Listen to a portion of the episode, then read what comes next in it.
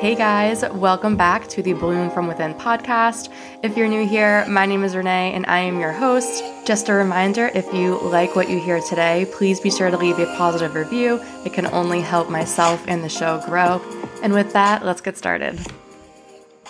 Hey guys, thank you so much for tuning in. And if you are new here, welcome.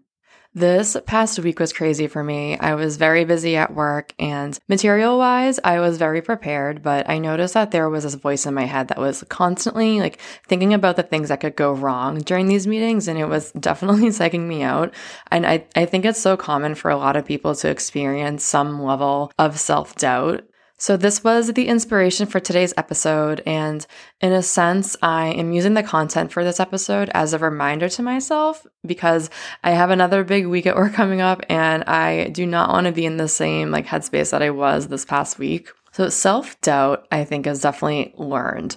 And it, like nobody is born with self doubt. If you look at toddlers and you look at young children, like that population has zero fear. They don't fear expressing how they feel, no matter what emotion they're experiencing. They don't fear expressing what they need. And they also don't fear like physical challenges. My son will try and climb onto anything, like no matter how high it is. He will try to lift something larger than him. But as children grow and they turn into teenagers and then eventually adults, they now have life experience and they've been influenced by others. The natural confidence that babies and children are innately born with, it eventually becomes undermined by the opinions of those around them. And things that we used to do as children are essentially corrected as we become adults. So again, self doubt, it's not something that we're born with, it's something that we learn and we learn it over time. But at times, the hesitation that we're experiencing can become like even bigger than self doubt. And it could be imposter syndrome, this like greater level of doubting yourself. The feeling that no matter what I achieve, I won't be able to believe that I'm good enough, even if others believe that I go above and beyond. It's this doubt that you have in your skills, a doubt in your abilities, and you may think that you don't deserve or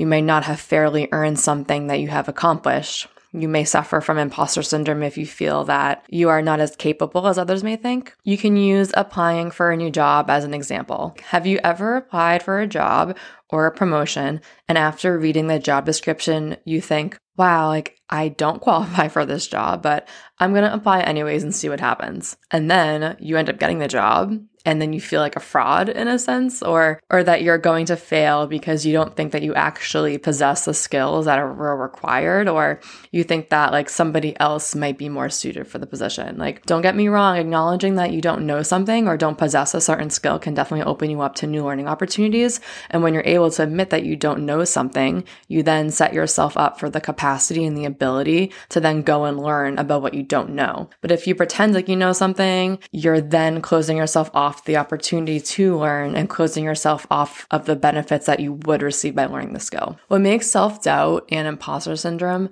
so bad is that it's entirely self inflicted. They're like entirely self inflicted thoughts. There are no external factors that are forcing us to think this way except the voice that's inside of our head.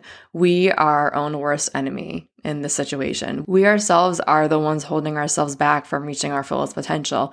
So, today's episode, I'm going to give you tips to help alleviate any self doubt that you might have in yourself. So, tip number one always make sure that you're celebrating your successes people who struggle with self-doubt or imposter syndrome they they tend to make light of or they brush off their successes and things that they've accomplished in the past they don't see their successes or themselves as being worthy enough to have earned them they think that maybe they just got lucky and and fell into whatever they achieved but celebrate them like any completed project you earned. You earn the credential, you earn the promotion. Like, make sure that you tell yourself, good job. Be nice to yourself. If someone gives you a compliment on something that you worked on, just say thank you. Like, don't diminish your success by making comments like, oh, I, I could have done it better this way, or I wish I had done that instead.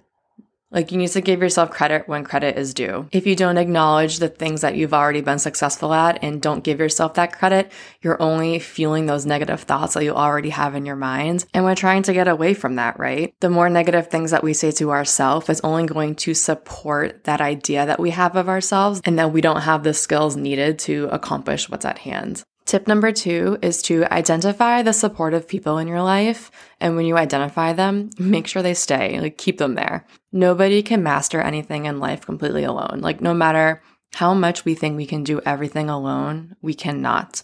We need people in our lives to physically, mentally, and emotionally help us. We also need them to be a support system, like someone who recognizes and praises our achievements once you find those people, keep them. What I have learned as a leader at my job is that people respond better to positive reinforcement. You want people in your life who encourage you and make you feel good about the things that you're doing with yourself.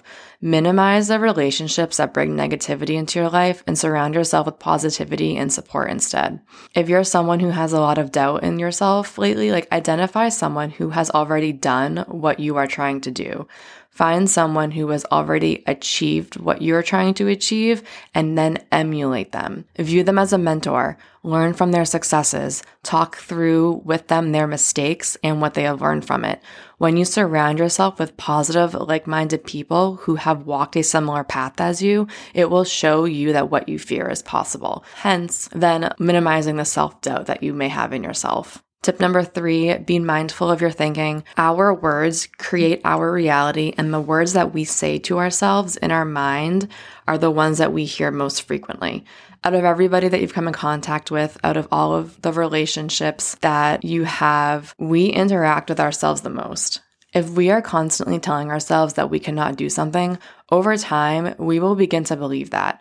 And then on the contrary, if we engage in positive self talk and we tell ourselves that we can do something and we are capable, then we will start to believe that instead. Changing your self talk is a very powerful way to turn your self doubt into self confidence. So stop believing everything negative that your inner critic says and argue with it and challenge it. When you catch yourself being negative about yourself, stop yourself and say the positive spin about whatever you're thinking. So if you have a meeting at work that you are unsure of, that you have the capacity to lead, stop yourself and tell yourself, no, I can do this. I have been working on this throughout the whole year. I know I have the experience and the capability to do what's needed to be done in this meeting. And so I, I can do it. Tip number four, if you are experiencing any self doubt, really just meet yourself where you are and embrace it because having self doubt is all a part of being a human. As you think about the things that you'd love to achieve or change in your life, just know that